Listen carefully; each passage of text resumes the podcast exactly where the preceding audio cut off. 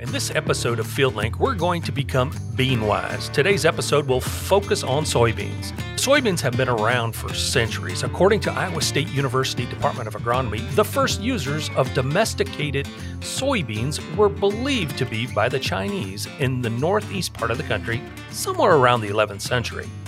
The United States leads the world in soybean production at approximately 32% of the total global output. China's ranked fourth. On this episode, we're going to become bean wise and we're going to travel across the country. And we'll start off by visiting with agronomist Ryan Lee out of Indiana as he shares some insights with us about soybean production as it relates to the central part of the U.S. Then we're going to jump over to Nashville, Tennessee and visit with Jody Lawrence to get a quick commodity update. And then we'll visit with Josh Gaddy, agronomist in North Carolina, and Shane Powers, also an agronomist in the state of Mississippi. And they're going to share some insight around soybean production as it relates to their geographies. then finally, we'll wrap up with Brad Hammes in Iowa as Brad shares with us a little insight around a new product called Fullscale for your soybean crop for the 22 year. Stay tuned for FieldLink. With us today on FieldLink is Ryan Lee, an agronomist out of Indiana. Ryan, welcome to FieldLink. Hey, Bill. Thanks. Thanks for having me on. Today, we've asked Ryan to stop in and visit with us, uh, share a little more information uh, about soybeans, uh, and to help us better be prepared and become a little bit more bean wise. There's definitely a huge uptick in the grain market as it relates to soybeans today. The USDA is taking, uh, they're actually talking right now, rather, uh, about implementing some new programs around double cropping uh, for beans this year uh, to, in order to simply put more soybeans on the marketplace, as there is a little bit of fear that there may be some deficits globally. So, to help us better understand soybean production, we're asking Ryan Lee, our agronomist from Indiana, to join us. Yeah, so I'll tell you, Bill, here in northern Indiana um, and and in Ohio, the story here recently has been just kind of cool and wet weather. Uh, there were a couple of windows that popped open, and some some farmers hit it really hard and smashed some beans in the ground. Um, and then it then it turned off cold again. I think we're I think we're getting now into a period where you know planters can roll pretty good. Um, but you know, just thinking about thinking about management of soybeans, um, I think you know we're going to talk about uh, some some fertility questions as well. But you know, if you look at a you look at a soybean, ninety five percent, ninety six percent that soybean is going to come from the air and from sunlight and from uh, water, um, which you know is photosynthesis. And so you know that that's the biggest part of the soybean by far and away. That's the part that we want to try and manage the most. That's where we get the most bang for our buck. That's why we talk about you know getting earlier planting uh, you know branching on our soybeans um, so you know i think i think that's probably one of the first things we need to think about is just how do we how do we get the most out of the sunlight that we can how much you know how how much sunlight can we capture uh, throughout the year so i think you know, maybe that might that might be a good place to start. Like all crops, soybeans are really important, just like corn and wheat. No matter what crop it is, starting off right with a good fertility program is always important. And soybeans are really no different. Yeah, yeah, for sure. They're they're not any different, but for whatever reason, we sort of treat them differently. So uh, around this area of the Midwest, it is really common for us to throw fertilizer in front of corn. When I say fertilizer, I mean your your potash and your phosphorus fertilizer, and we'll put that on in front of corn. We'll run a corn season, and then we'll plant beans the next year. And the kind of the hope is that there will be fertility in the ground for that soybean to pick up after after corn. Um, you know, really, a lot better way of managing that is splitting that dry fertilizer application up into a year by year application. And so that doesn't, you know, that forces, it doesn't force it, it allows your beans now to, to not have to scavenge, well, you know, whatever is left over from the corn. I mean, corn has a pretty good removal of both phosphorus, phosphorus very high, and, and potash as well. And so, you know, you're asking a lot from soybeans to try and scavenge after a corn crop. So yeah, you're right. spreading some fertility in front of beans, I think, is probably step number one in getting better yield. Ryan, I think you bring up a really good point. You know, traditionally, a lot of growers across the country have treated soybeans as kind of that rotation crop in many places that can add a little more nitrogen to my field uh, for, for the following corn year. You know, the, the growers view it as I don't have to put a whole lot of investment into that crop. Ryan, uh, can you can you walk us through the economics of today's soybean crop? And you know, gosh, these genetics are certainly changing, uh, and uh, this crop can definitely compete much better than it has ever in the past. Yeah, I totally agree.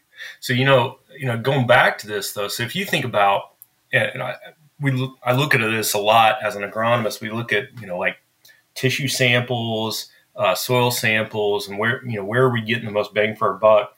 And if you separate high yielding and low yielding soybeans, and you look at something like a tissue sample, you will find that high yielding beans tend to have higher concentrations of P and K early in the season.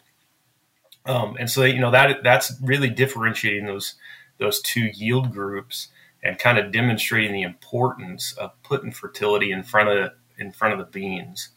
Um, so, you know, but on the other side, you know, you were talking about them being a little bit cheaper to grow.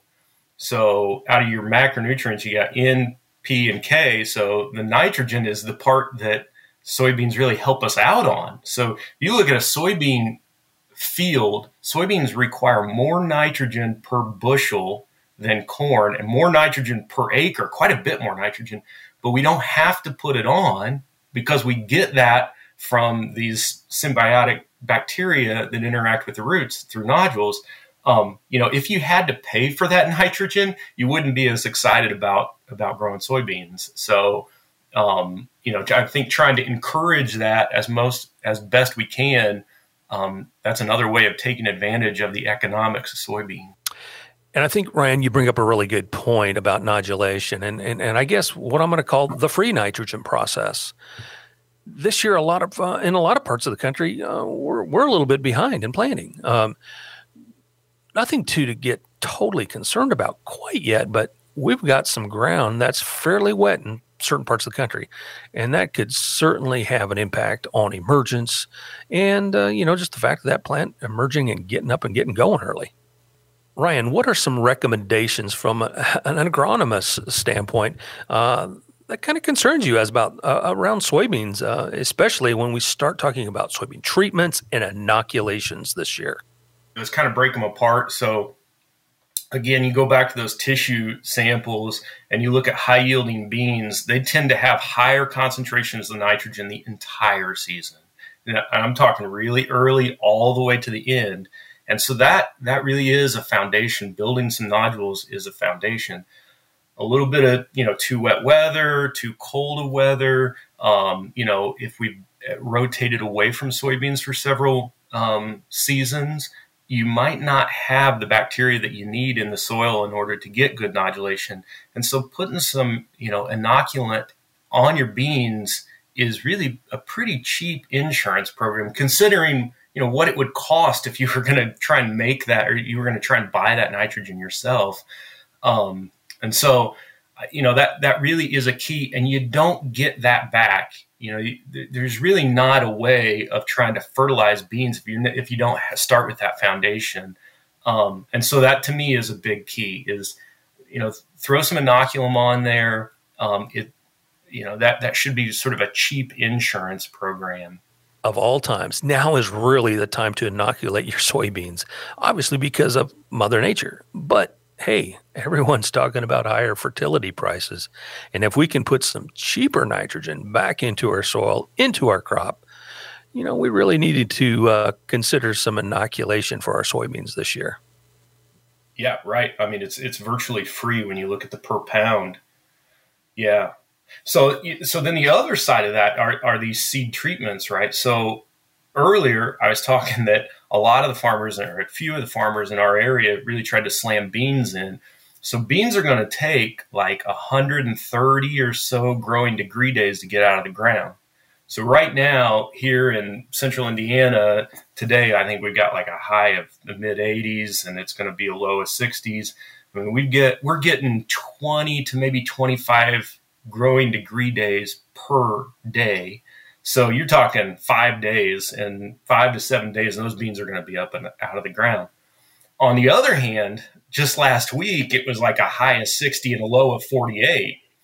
So so you're talking, you know, four growing degree days per day that could take three or four weeks for soybeans to come out of the ground. And by the way, you know, if you did that, you planted three or four weeks ago and the beans are sitting there and you plant, you know, yesterday or today, uh, they might emerge at the same time.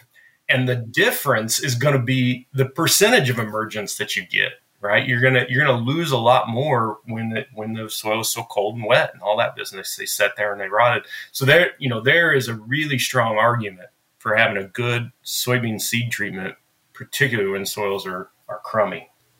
It's always good to get out ahead of the curve. Uh, you know, Ryan, uh, the key here is no matter where you live, uh, you need to get out and look at your fields uh, just to really see and evaluate how your soybeans are performing at this stage in the game.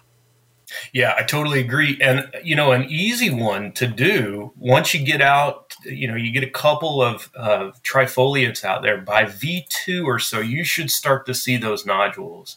And you want to see, you know, a handful of those things that look really healthy when you when you cut them open. They want you want them to see them pink uh, you really want to see a good spread across the roots. If you're not seeing them on the, the main taproot, that's you know that's probably an indication that you had pretty low uh, bacteria in the field. And again, you know you should be thinking about an inoculant if you're if you're planting uh, more beans. But yeah, I mean it's an easy thing to do. Dig up some roots, take a look at it, see how things are progressing.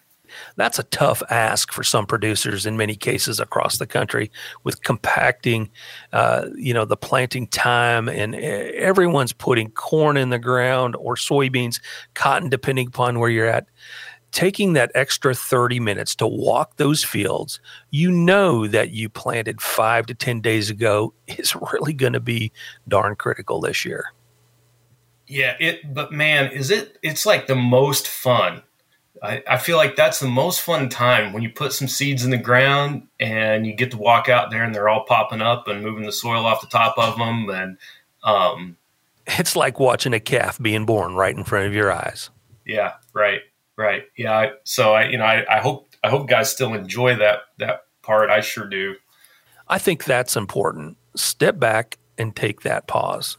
We get so caught up in the process that Mother Nature does some pretty amazing things. It does. It does. Yeah, it's fun to watch soybeans for sure. So, Ryan, what kind of weed activity or weed pressure are you seeing out there currently? Yeah, so um, so I you know I think we have our standard. I think we have our standard uh, winter annuals that are always you know they're always a problem. Um, you know, here before too long, we're really we're going to start to see a lot of water hemp pop up.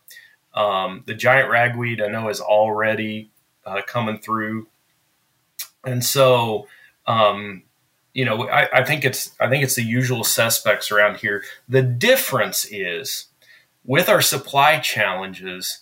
Uh, we, we've really tried to push that burn down and our residual herbicides out as far as we can, which I think is that's a good practice. The closer you can get the burn down and the residual to planting, the better, because you know your clock just starts ticking. The problem is now now when we kind of get in a bit of a bind and we're planting fast, sometimes we get ahead of the sprayer um, which is totally fine. You know, I think a lot of our residuals we can still put down as a pre-plant, meaning, or sorry, pre-emergence. So meaning you've planted, but they haven't popped up, so you can still hit them with that that pre-emerge residual herbicide. Um, but once those little necks start cracking through the soil, now all of a sudden a bunch of our herbicide choices start to fall off. Um, and when temperatures are this warm that it's not a lot of time. Like i said maybe five maybe seven days and and things are going to start cracking through the ground. So i just you know i've just been warning us to you know really try and manage that's a, it's a big operational hurdle for us to go really fast and keep everything in sync. Um, but that's going to be a critical one because really, when it comes to the tough weeds, you know, your water hemp, your Palmer amaranth, um, those things are going to require a residual platform. That's the only way to do a good job in soybeans with those with those really tough weeds. Well, Ryan, certainly a lot of challenges for many growers across the country as it relates to their soybean crop uh, uh, currently. But boy, still a, a, good window there. A lot of great opportunities uh, for soybean producers across the U.S. today. Uh, Ryan, we want to thank you for your time today and all your advice to help us become more bean wise. We want to thank you for joining us again here on FieldLink. Yeah, appreciate it. Thanks a lot, Bill. Uh, have a good afternoon. We now welcome Jody Lawrence from the Strategic Trading Advisors in Nashville, Tennessee, for a commodity market update. Jody, welcome to FieldLink. Thank you for having me back, Bill. Hope everybody's doing well while they're out rolling around in their tractors, pulling their planters, and finally getting some seed in the ground.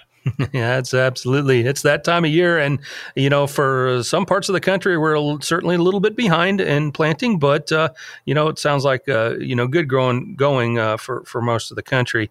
Jody, USDA uh, they come out with some pretty big reports recently, and we continue to see some up, uh, you know, jumping around in the grain market, and uh, you know, there's also been a lot of reports about some global food shortage, and we're continuing to hear about more soybean crush plants happening to affect that could potentially infect this uh, soybean market as it relates to biofuels. Right now, they're looking at around 14 plants across the United States under construction. Uh, Jody, what's uh, what's going on in the soybean market today?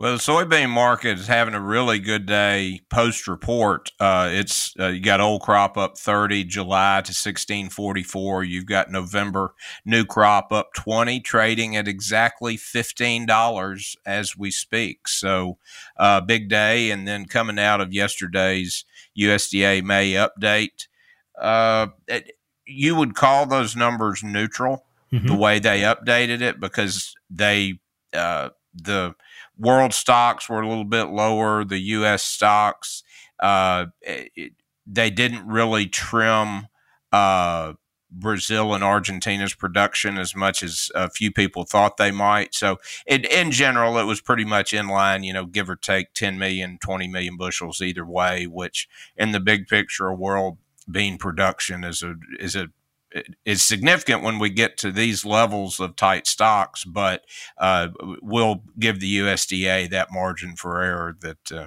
uh, it's easy to miss a few million bushels here and there. But uh, if you look at what's happening, uh, the bean rally uh, today, you, are really starting to look at what was con- the concern last week while beans were under pressure was that all of the rain in North Dakota and northern Minnesota was going to put somewhere between one and two and a half million uh, plantable acres under the possibility that they either all those corn acres got switched to beans, but today's action because when you're talking about a wetter forecast and the May 20th, and now that today's the 13th, a week from today, you've got some of the more northern areas of the northern plains where their prevent plant uh, insurance starts to kick in.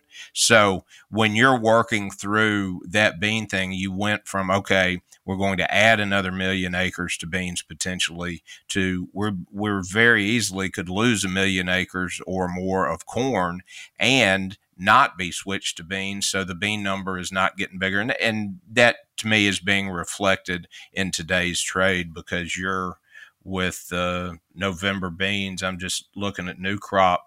You're looking at uh, a, a, hard retest of last week's high, uh, technically looking great. And then you get to a point where you're only about 40 cents from the contract high. So Hmm. Beans look good, and you hit on the uh, renewable fuel push and the biodiesel plants coming on. Uh, there's going to be an enormous amount of back end demand in the fourth quarter of 22 and first quarter of 23 for beans for these plants to crush uh, and and process into biofuel.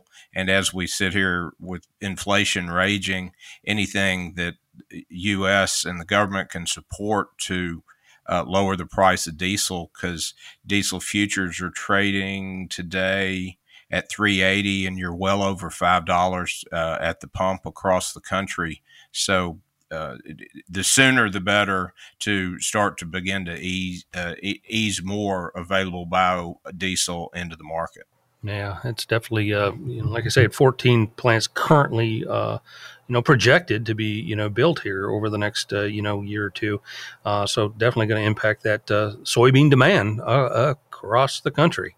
Uh, Jody, let's let's shift gears a little bit to the wheat market. Lots of things happening there the wheat got was the bullish of all the numbers in yesterday's report. The U.S. wheat stocks were 31 million below estimates. The world wheat stocks were uh, right about in line with estimates. And uh, then you project forward to next year because of the terrible quality of the wheat that is coming out right now in Kansas and in the southern plains. They've had as bad of a growing season as any of them can remember. You the 22 23 ending stocks came in 40 uh, million bushels below. And mm. to give you an idea, uh, that's almost the world wheat stocks as we sit today from this time last year are right at a billion bushels lower than a year ago today. So that you've got a tremendous amount of support. July wheat got to 1198 and a half uh, today. Uh, the the big uh, it has pulled back because it touched limit up 70 cents yesterday after the report. Then you go back to the post invasion high of 1278. And that really, if you're looking at a chart or you're just talking about things fundamentally, that's really the only upside.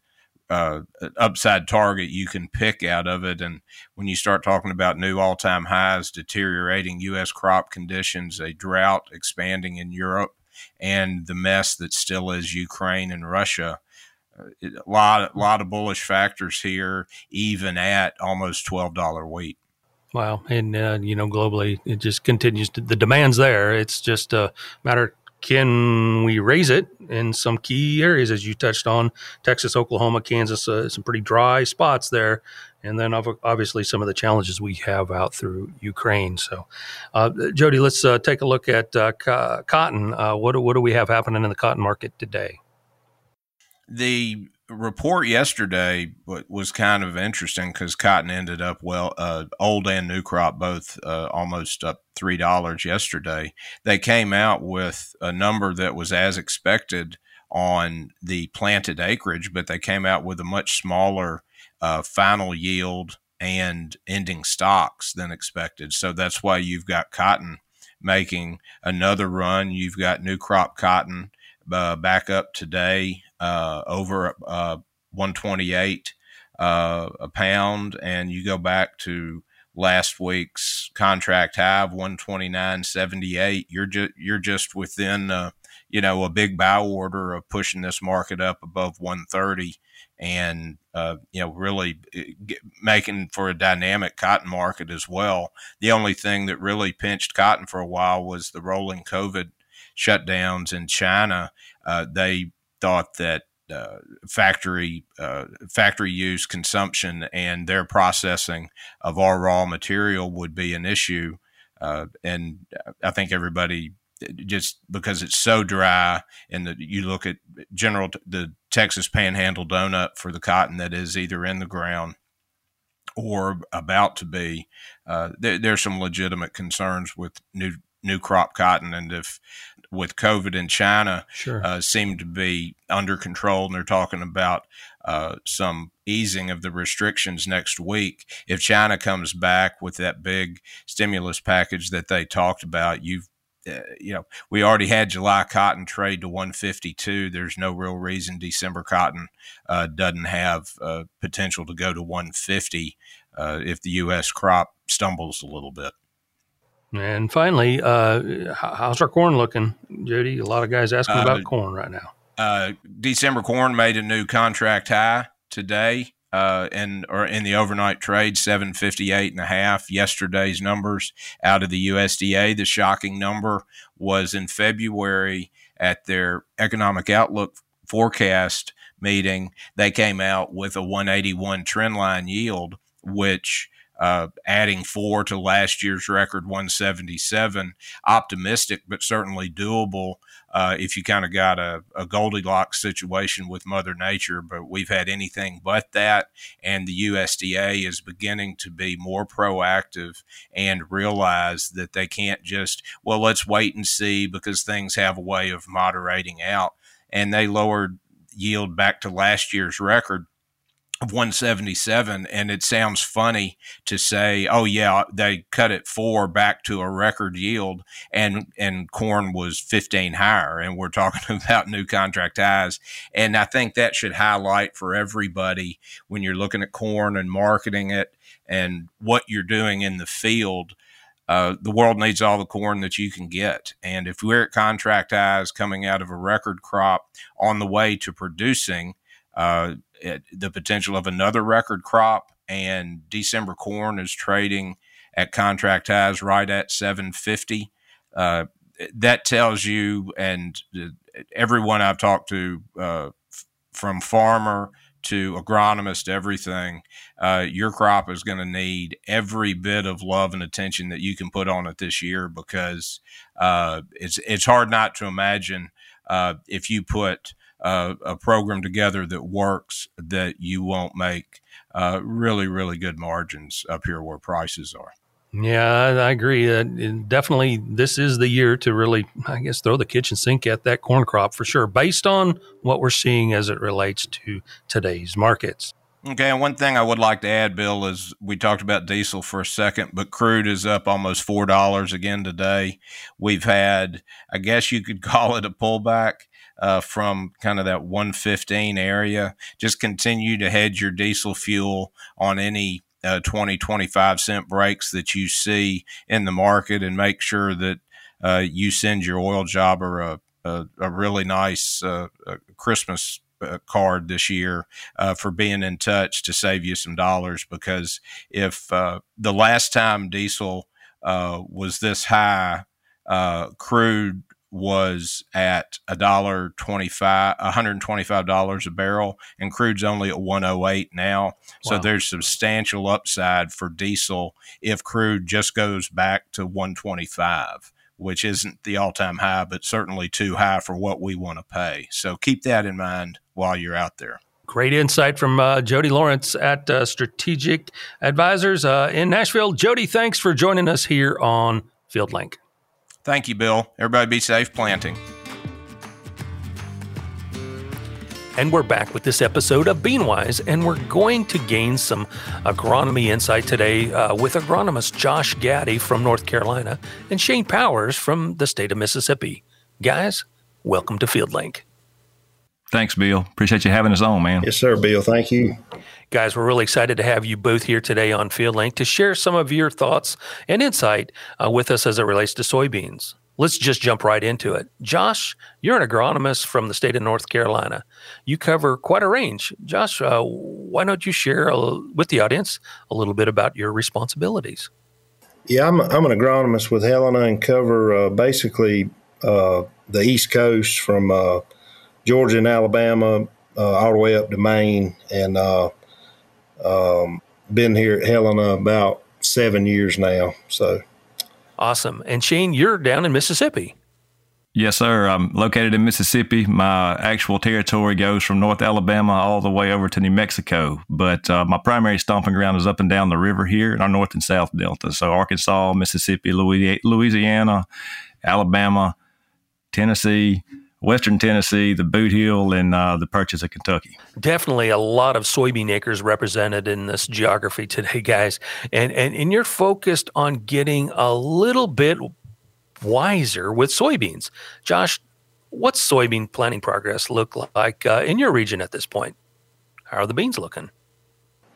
Well, I would say, Bill, from from the guys that I've talked to and, and all around, I, it seems like we're ahead of schedule over here. A lot of growers uh, that I know personally are um, probably got their beans in earlier than they ever have. Uh, a, a, lot of them finished planting in April this year, or several that I know, and that's that's sort of unusually early for us. So uh, it seems like we're ahead of schedule in my area. I would say you guys have had some pretty good, uh, you know, planning progress in that part of the country compared to other parts. Yeah, especially in the south. Now, as we uh, up in the northeast, which I also cover, it has been colder and, and wetter up there. But in the south, we've had we've had pretty good weather to run. So we seem to be a little ahead of schedule on planting and.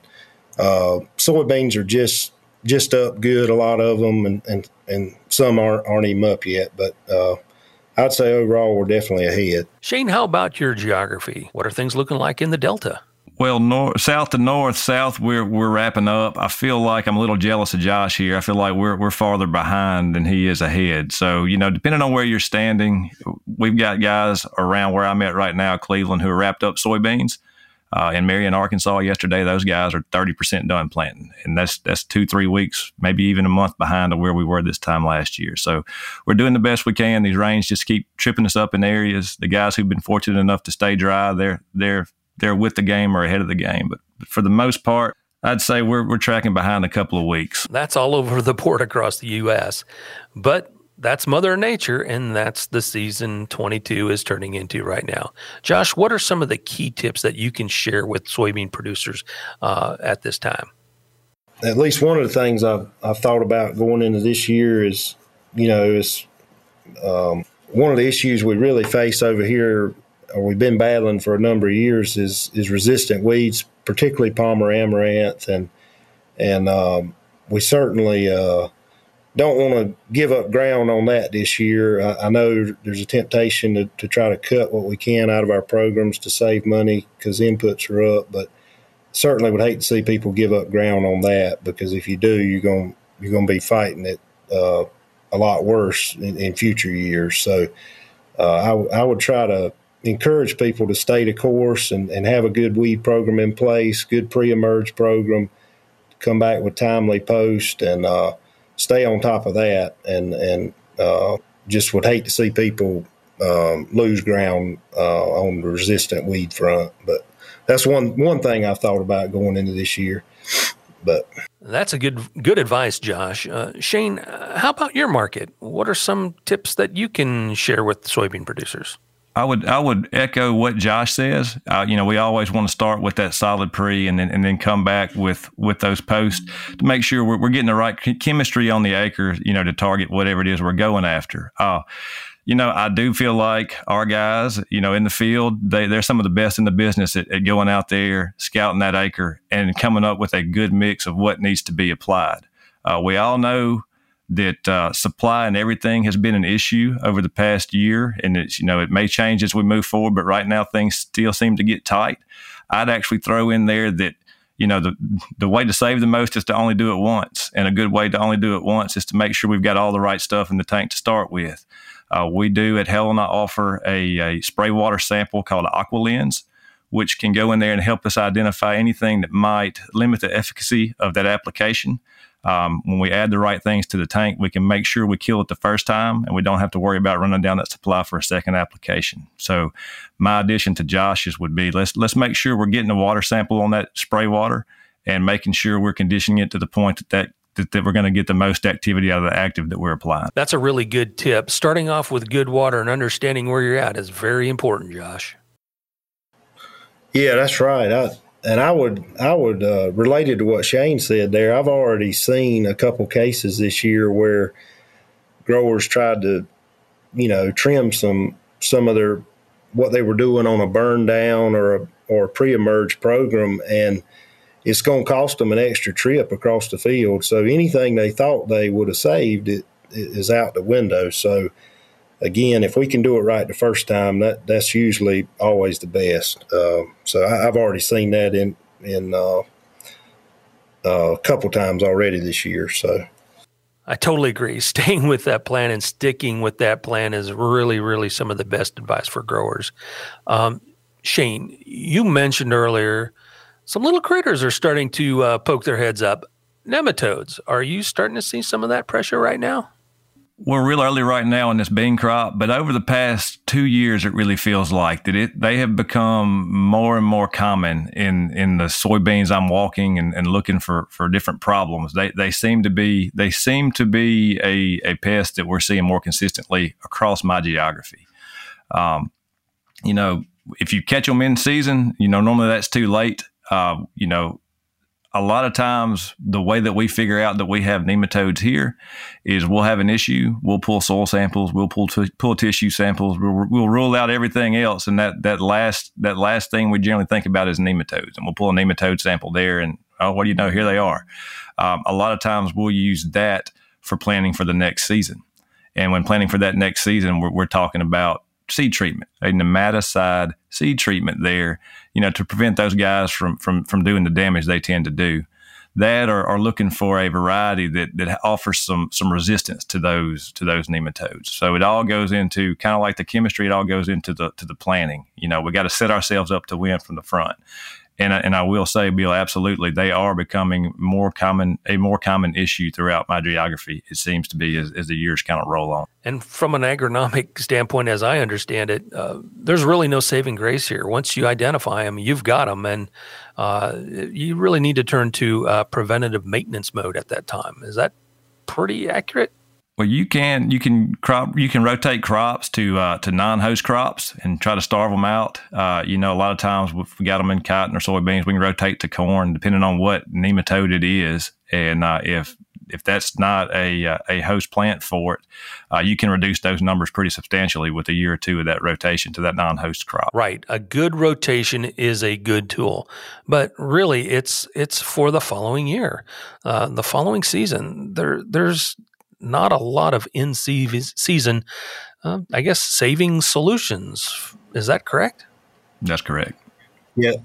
Bill, one thing I, I would add in, in my area related to nematodes, we've uh, we we've sort of had a push to to start growing more early maturing varieties here than we typically had. So that would be more like group fours and real early fives. And what we find is those varieties do not have as good of a uh, nematode resistance normally is what we were, had when we were growing group six and seven soybeans. So those these early varieties have a lot more yield potential. That's why we're going to them, but they're more vulnerable to nematodes. So it's something we've got to be watching for that I don't think a lot of people are probably paying enough attention to. And uh, we're probably going to see more issues over here as time goes on and we switch to more of these early varieties. So it's definitely it's a good point that we need to be looking at too. Based on the start of the season, what are some other tips that you want to share with the growers as we really get into the heart of the growing season?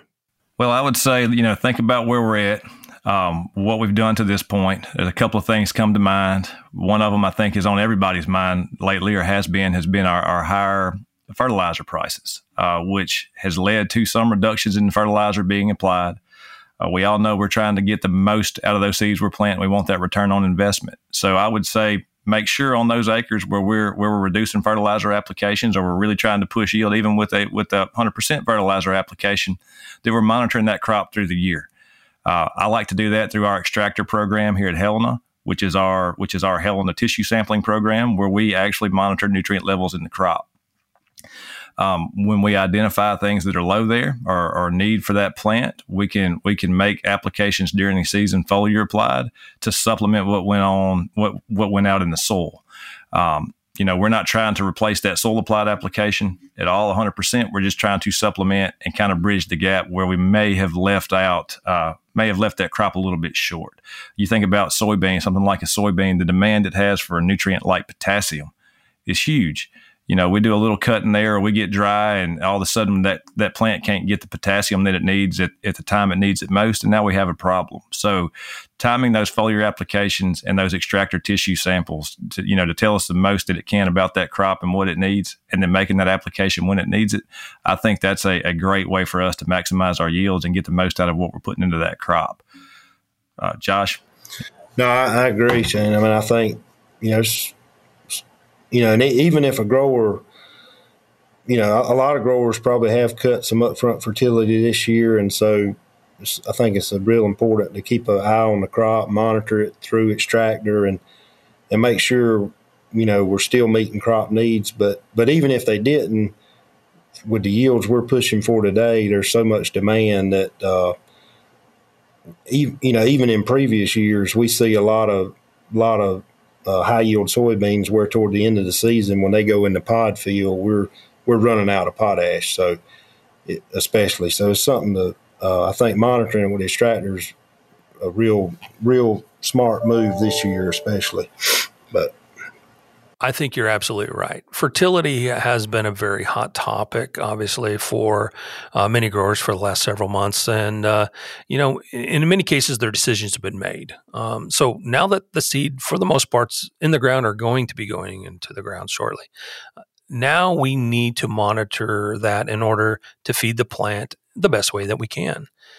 You know, the other thing that we talk about, guys, in, in some of these other markets where there's been an awful lot of moisture is we really do need to be thinking about this and keeping our eyes out on, on funguses uh, and, and what that market might look like uh, moving into the bulk of the growing season. Josh, what what's some advice that you can share with growers as it relates to fungicides uh, that we should be considering to take a look at for the 22 crop?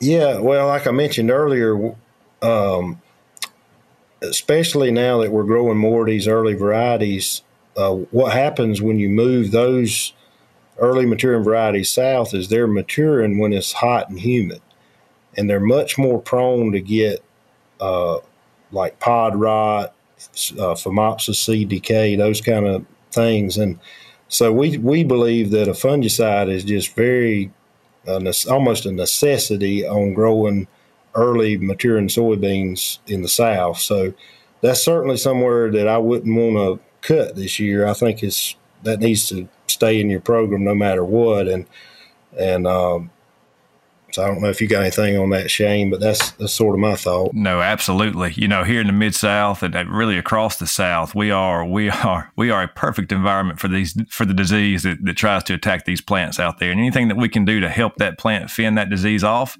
keep it happy and healthy, let it put its energy into producing that yield that we want and not just fighting disease, you know, I think that, that we need to be doing. Um, you know, a couple of modes of action there. You want some curative, you want some preventative, um, but I believe that a fungicide is something that's going to give you a return. And you know, if we're really pushing yields, I want that plant happy all the time, and that, that's that's going to help us get get to that point. Uh, I did want to add on that on the uh, on the nutrient side. You know, we talked about extractor. But if you have soil test on an acre through our high ground platform, or if you have some of our guys pulling just just composite samples on you, you know, we talk about the big ones, the N, the P, the K a lot. Micronutrients are really big. Um, you know, the plants don't need them in as large quantities, but they're just as important to that plant. And we do offer a lot of solutions to micronutrients, uh, foliar, that can actually help carry that crop to the place you want it to be from a yield standpoint. So I would say please don't sleep on the micronutrients, especially as we're as we are um, you know as, as, we're trying to push these yields. Um, because lacking one of those could be just as detrimental as lacking one of the big ones. So keep your eyes on those as well. Guys, I want to thank you both for joining us here today on FieldLink and helping us all become a little more bean wise. Thank you, Bill. Thanks, Bill. Thanks for joining us on FieldLink.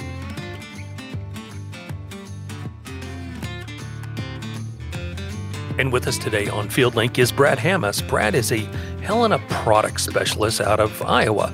Brad, welcome to FieldLink. Thanks, Bill.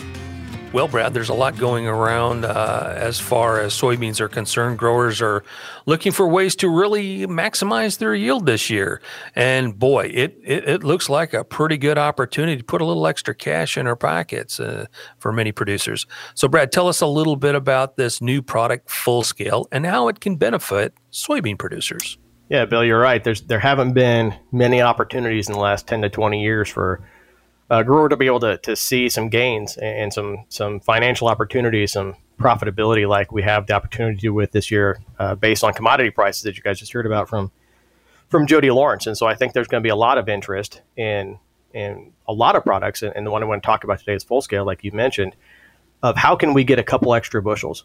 What what is that next step maybe that that we could look at to try to really enhance that yield, or if you've been stuck, you've been trying to trying to find ways to to increase your yields for several years. You've done some different things and and can't quite get past the threshold.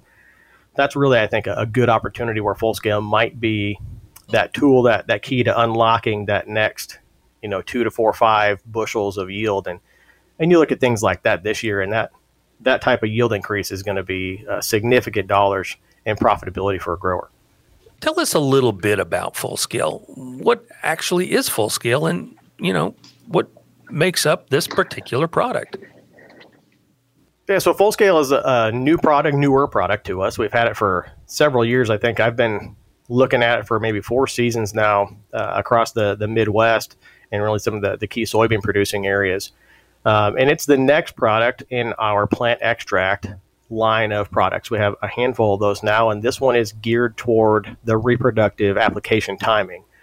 But one of the things that, that I've learned throughout my career uh, really has been that Mother Nature wins. Mother Nature's gonna find a way, whether that's uh, you know when I when I first learned about their thought about that as an idea, it was about uh, resistance to, to various uh, pest management steps and, and management tools that we had. But now, as I as I apply that same thought into crop production and to trying to get more bushels, what I think about when I think about Fullscale is is if you think about plants around the world, about the only environment that you could come up with where there isn't plant life is going to be Antarctica or maybe somewhere in the far Arctic North. And so when you put that into context, there's there's no stress that a crop might realistically be uh, exposed to that nature hasn't found a way to not only survive in, but really to thrive in. And that could be, you know, an arid desert. That could be, uh, you know, not quite the tree line, but but high alpine, uh, arid environments. That could be, um, saline, cold, hot, dry, you know, you name the type of stress, and there has been a plant that has found a way to adapt to that. And so the, the thought with these plant extract based products is most plant biology, when you get down to the real basics of it, is pretty similar. You know, you've got photosynthesis, and there's a couple different ways that plants do that. You've got a couple different types of growth habits, being monocots and dicots. But a lot of the processes in plants are, are pretty uniform right? The, the way that they transpire, the way that they, you know, like I said, create and use energy. And so those plants that have adapted to those extreme environments have the same processes as what we're trying to grow in our fields, you know, when we're trying to grow a, a crop of soybeans. And so if we can find what is it about that plant that grew in that hot, arid environment that allowed it to do that, and, and take that chemical signal, that extract from that plant, and apply it to our beans, you know that's going to give our crop then a better chance of being able to manage through that type of environment.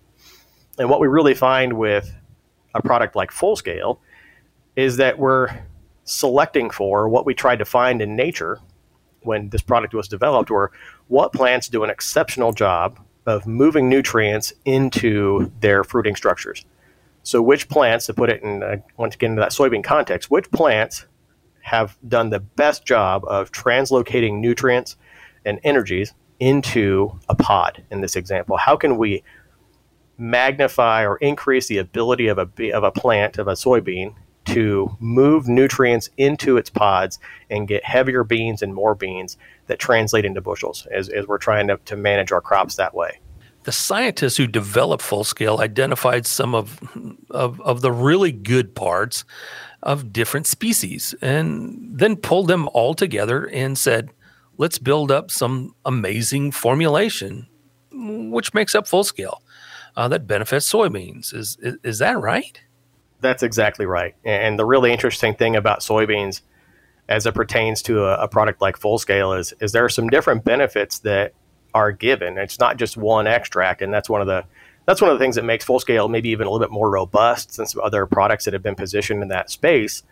Is that it's not just one extract targeted toward one benefit. Um, so things that we see with Fullscale is, is, we see an increased retention of pods. So we don't abort as many pods and we fill more seed positions. But then the, the biggest benefit we get is in seed fill and increasing that test weight. And so going back to the, the really interesting thing about soybean biology is you're going to make an application sometime in that reproductive timing earlier on closer to that uh, probably R2 time frame or whatever you're going out with your first fungicide pass in your in your soybeans. And that bean plant is trying to do a whole lot of different things still. right? At that point of the season, it's still growing new leaves. It's certainly putting on more flowers. It's it's turning those flowers into pods, and eventually, it's also going to be filling seeds a little bit later in the season. And so, if you think about what are the reasons or what are the the things that cause soybeans to abort those flowers and, and have fewer pods, you know, there's different stresses that are going to be involved in that, like nutritional stress, right? If the plant doesn't, um, I don't mean to personify it, but if the plant doesn't believe that it has enough nutrients to retain a pod and be able to, to produce viable seed out of it, it's going to abort that flower. You know, that's that's the reason that that happens is is a perceived lack of ability of finishing that process. And so when we take extracts from plants that are, are prolific seed producers and plants that are, are exceptional at translocating and remobilizing the nutrients from within the plant, you know, those are some different types of things where you know, we not only see that increase in yield, but really it's the driving, the reasons behind why that is, I think that really helps. So if, if we're in a phase of development where nutritional stress as related to pod retention is, is a factor, we can retain some more of those pods. If it's retain, turning those pods into, you know, maintaining all the seeding positions in them, you know, so there's a lot of different benefits that can be given from Fullscale based on the different types of extracts uh, depending on what that limiting factor is. But ultimately, it's it's about producing more harvestable and heavier pods at the end, or seeds at the end of the season. Going back to that, I always like to keep things simple and that, that yield algorithm for soybeans. You know, it's it's how many seeds per acre really when you break it down and, and weight per seed. And, and, you get to that by how many plants, how many pods, and, and whatnot. But really, it's how many seeds can we get per acre to harvest, and then how much do they weigh? And that's what growers really need to understand is, you know, what's really important part of Fullscale is is it sounds like we're putting more weight into the seed. Yep, I guess that's the benefit of. Uh, I always thought it's an interesting combination that a bushel is a measure of volume, but we measure bushels in weights based on that standard. So the more weight we can get, that'll be a direct translation into bushels. And when we think about some of the key nutrients, that drive that late yield and that ability to increase that test weight. Um, some of the research that that our, our, Helena folks like Dr. Willoughby have shown uh, and really been talking about for a number of years is, is how can we get more phosphorus and zinc into that plant late. And one of the great things that, that came out when Fullscale was launched was information about how much those two nutrients in particular, the, the transportation of those, the movement of those is upregulated. So, how much greater of an ability that plant is going to have through treatment with Fullscale to move zinc and phosphorus. So, you're effectively almost making a late season application of those nutrients because you're helping that plant to be able to remobilize them better to to turn those those nutrients that were taken up throughout the season into more yield, being more efficient with that process. So, Brad, in addition to the plant extracts that are being added to Fullscale, what else makes up this product? You know, Bill, that, that is a great question. There's a lot of products in the marketplace now that are, or a lot more products coming into the marketplace that are plant extract based. And, and outside of the expertise and, and selecting and uh, processing those extracts, one of the things that, that Helena has added into Fullscale is our ENC formulation technology. And that, that on its own gives me a lot of confidence in, in a product as being one of our oldest um, additives that, that is really something to, to help enhance plant growth and that's also to your other question going to help with uh, tank mix compatibility and nutrient uptake as well. So we're going to put something else into that into those extracts that's going to help with uptake and give uh, further benefit to that plant growth. And that's even going to be um, a yield enhancement even above and beyond what we see with uh, the addition of fungicides. You know, and, and, that's another place where you might see something that's going to talk about that uh, enhanced growth uh, coming out of those out of those types of products. And so uh, these aren't aren't adding or these aren't duplicating that same thing that's actually adding on to. So that that yield range that that I mentioned earlier, that probably two to five bushel yield range. Um, that would catch most of what we see, that's going to be on top of the yield increase that we would see with a fungicide. And part of that yield increase is certainly going to be due to ENC formulation technology that's one of the things that makes Fullscale, in my understanding, extremely unique versus anything else on the market because not everyone can offer ENC formulation technology. It's one of our oldest products and still one of the best that uh, nobody's been able to figure out how to how to duplicate or come anywhere near. Bill. So, Brad, let me ask you this: It sounds like there's a lot of benefits for growers who are, you know, needing to maximize yield, but what are some of the other challenges? Can we tank mix, for example, Fullscale with other products? Or are there some things that we really need to be paying attention to? You know, that's, that's one of the things that's great about this product. Not that there aren't challenges or things that we need to take into consideration in management, but tank mixing and compatibility is, has never been a challenge with this product. Um, I would say the only thing to really think about and, and uh, when you're evaluating your cropping system is I'm probably not going to recommend that if you've not done other steps, if you've not taken other steps to try to improve your yields in soybeans, Fullscale probably isn't going to be the first step that I would take. It's going to be that next step in a in a higher or an advanced yield management system, right? That that's going to be the one thing that if you don't have the nutrients in the plant to move, then you're not going to get all the benefit out of Fullscale. You might still see a yield increase, but it's not going to be um, that typical probably two to four or even a little bit higher than that bushel yield response that we would typically see from Fullscale. And, and so that's the only, if there's going to be a watch out for it, that that would be where I would say is that this is part of uh, a management system that's geared toward higher yields. So start off strong with a good fertility program, then come back with Fullscale to finish the crop off. Yep, that's exactly how I would position that, Bill. So, Brad, timing when should Fullscale be applied to a certain crop? And that's where, typically speaking, with uh, our plant extract products, you're going to get activity in the plant for two to three weeks after application. So if you would target that R2 to R3 timeframe, which would be pretty common with that first pass fungicide, uh, I think that would be about ideal. Now you could certainly go earlier than that uh, with the R1 pass if you're in a, a two pass disease management program, and that's one of the things that you know we're probably not going to be the driver of an application. Uh, I don't know a whole lot of uh, folks that might make a, a Fullscale specific application. It's usually going to be part of a fungicide pass. And so, really, that's the timing you would want to go, would be uh, within that fungicide pass. And I would say, even if you were going to do an R1 and R3 for your two pass system, I would maybe go a little bit toward that R3 with the benefits that we see in nutrient mobility or, or remobilization to increase test weight and, and push yield that way if you were doing a single pass at the R2 to R3, I would probably stick in that. Uh, I wouldn't maybe go as late as R4. Uh, you might start to see a little bit of a, a, diminishing gain at that point in the season, but I, I like that R2 to R3 window personally.